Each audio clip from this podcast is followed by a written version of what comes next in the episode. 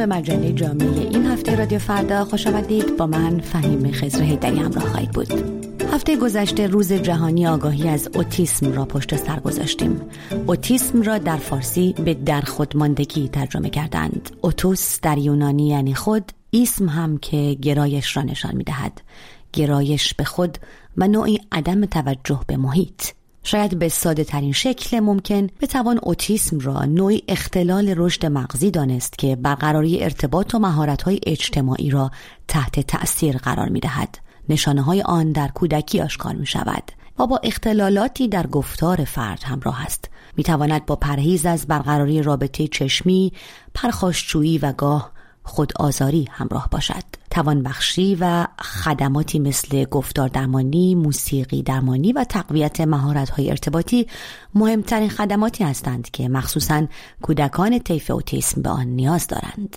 اما اگر شما هم پدر و مادری باشید که فرزندی در طیف اوتیسم دارید خوب می‌دانید که همش همینها نیست هر بیماری، معلولیت یا محدودیتی بسته به محیط زندگی، جامعه و اطرافیان فرد می‌تواند تشدید شود یا حتی کاهش پیدا کند. کامبیز توانا روزنامه نگار و متخصص رفتار درمانی افراد با نیازهای ویژه است که دو فرزند در طیف اوتیسم دارد.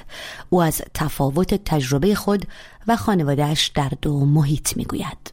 توی پراگ صابخونه ما. اونجا یه خانمی بود خانم خیلی تحصیل کردن بود. آمریکا زندگی کرده بود دانشگاه درس داده اینا. من, من موقع منو همسرم می‌دید می‌گفت شما فوق آدمای بی مسئولیتی هستین. این بچه‌ها نیاز دارن برن توی محیط بستری بشن تو بیمارستان. شما اینا رو به زور تو خونه نگه داشتین و به زور می‌خوام بهش چیزی یاد بده و اینا هیچ یاد نمی‌گیرن. ولی خب حالا از وقت آمریکا از اومدیم انقدر همه می‌دونن دیگه چیزی در مورد اوتیسم برای مثلا من هر جا میرم به محض که ببینم مثلا بچه خود ناتابی می‌کنه یا رفتار رفتاراش مشخص از نگاه کردنش یا رفتاراش می‌فهمن. یکی میاد به من میگه که مثلا مثلا بعد از آن منم اینجوریه مثلا خواهرزاده منم اینجوریه. آدم جاشونو بده میگن میگن تو بیا برو جلوتر برو. یه بار رفته بودیم توی مغازه اپل سینات خیلی داغون شده و اعصابش خورد بوده اینا. خانم پرید اومد گفتش که این بچه آتیزم داره گفتم آره. گفت بیایم بیایم من سپورت توی اتاق. نشون گفت اینجا بشینین بازی کنین. این آیپد فلان اینا. من برم کار شما رو سریع براتون انجام بدم. تعداد افراد دارای اختلال طیف اوتیسم در جهان از سال 1980 میلادی تا به حال همواره در حال افزایش بوده است. ایران هم به گفته مدیر انجمن اوتیسم ایران با موج ورود کودکان در طیف اوتیسم روبروست. به گفته سعید صالح غفاری اوتیسم در ایران رو به افزایش است و از هر 59 تولد یک کودک با اختلال طیف اوتیسم به دنیا می آید.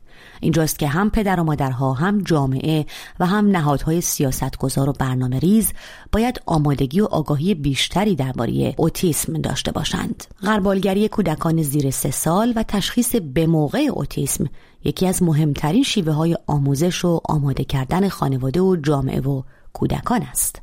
با این حال قربالگری ها همواره و منظم انجام نمی شوند و نیاز به مراکز حمایت و نگهداری از افراد طیف اوتیسم هر روز افزایش پیدا می کند. مراکزی که به گفته مژگان کاهن روانشناس از مهمترین ابزارهای حمایتی برای خانواده ها در جامعه غرب هستند. وجود مراکز آموزشی برای گروه های مختلف کودکان متفاوت.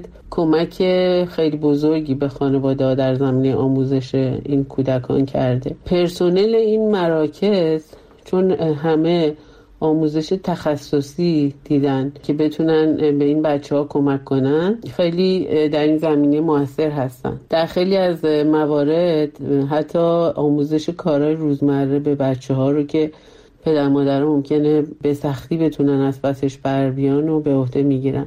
در مجموع توی آموزش یک سری کارها به بچه ها خیلی می‌تونن موثر باشن و موثرتر از خانواده شاید. یه فایده دیگه هم که مراکز داره اینه که یعنی در حقیقت یه بخش عمده ای از آموزش بچه ها رو به عهده می‌گیره و در حقیقت پدر مادرها در کنارش می‌تونن به کارهای دیگری بپردازن و می‌تونن یه وقتی هم بر خودشون داشته باشن و از فشار روانی اینکه شبانه روز باید به بچهشون آموزش بدن و بهش برسن یه مقدار این فشار رو کاهش میده. سازمان بهسیستی ایران می‌گوید حدود یک درصد و اینطور که خبرگزاری ایرنا می‌گوید 700 هزار نفر از جمعیت ایران در طیف خفیف تا شدید اختلال اوتیسم قرار دارند.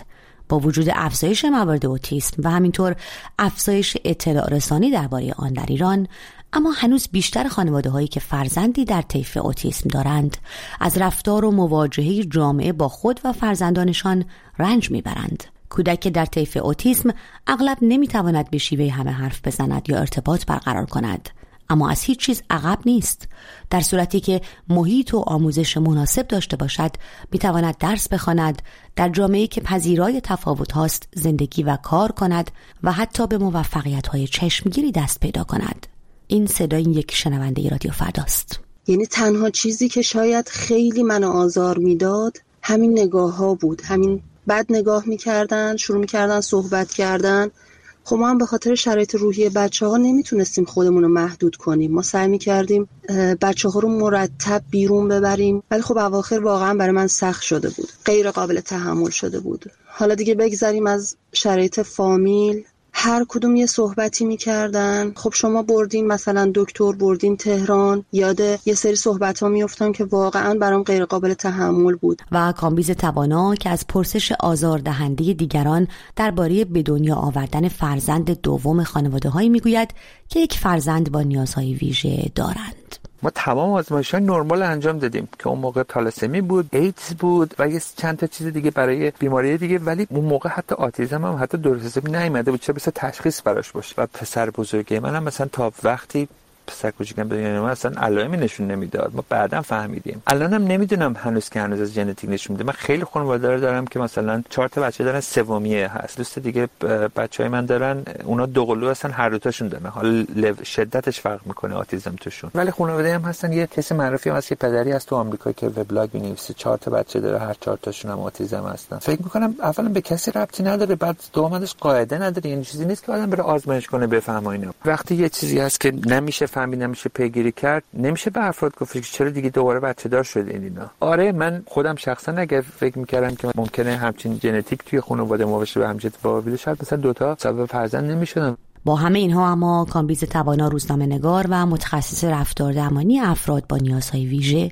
توصیه می کند اگر جامعه با فرزند طیف اوتیسم شما رفتار عادی ندارد خودتان پدر و مادری باشید که با او عادی رفتار می کند و نیازها و خواسته ها و علاقه هایش را جدی می گیرد به حال بچه ها بزرگ میشن. مهم نیست ناتوانیشون چی باشه محدودیتشون چی باشه نیاز ویژهشون چی باشه. به حال می‌فهمن تو چه محیطی هستن کیا چیا دارن و اینا چیا رو ندارن. هیچ کس نباید فکر کنه چون دربارش حرف نمی‌زنن یا نمی‌تونن بگن یا بهش اشاره نمی‌کنن. اینا نه وجود نداره. هست من به همه توصیه می‌کنم تا اونجا که می‌تونن بچه‌هاشون رو مثل بچه عادی و نرمال باش رفتار کنن. فرقی نمی‌کنه که چه محدودیتی داره. اونم مثل یه بچه دیگه. بعد اگه فکر می‌کنی بچه نرمال که بقیه دارن مثل پدر مادر خوب و مسئول پارک می‌برن هفته یه بار بیرون می‌برن سینما می‌برن چه می‌دونم هر جا. حالا شاید بچه به دلیل شرایطی مثلا یکی از پسرای من اینجوریه سینما نمی‌تونه بره. اگه سینما بخواد بره بعد یه گروه عین خودش باشن که مثلا بعد هر واقع براش می‌ذارن. مثلا سالن سینما رو به همه میگن این مخصوص سانس مخصوص بچه نیاز ویژه است. بعد اجبار ندارن بشینن می‌تونن راه برن بعد براشون شیرین شکلات می‌ذارن اینا. اون فرق می‌کنه. نمی‌تونه بره اونجا. ولی بقیه موارد اگه بخوان بذارن بچه اگه کار خوبی می‌تونه انجام بده. ولی همون پسر کوچکتر من که خیلی اهل سینما نمیشه نشوندش ولی مثلا پایه استخره اولش من اونو زیاد می‌برم. می‌ذارم اونجا قشنگ شنا می‌کنه بازی می‌کنه. روش های زیادی برای حمایت از کودکان دارای اختلال طیف اوتیسم و خانوادهشان وجود دارد. شاید بهترینش صرف وقت و حوصله برای برقراری ارتباط مؤثر با این کودکان باشد. و البته کم هزینه ترینش پرهیز از کنجکاوی و نگاه های آزاردهنده و خیره به کسی که به هر دلیلی از جمله اوتیسم متفاوت است و نیازها و توانایی های ویژه‌ای دارد. مرسی که این هفته هم با من فهیم خزر در مجله جامعه رادیو فردا همراه بودید. خدا نگهدار.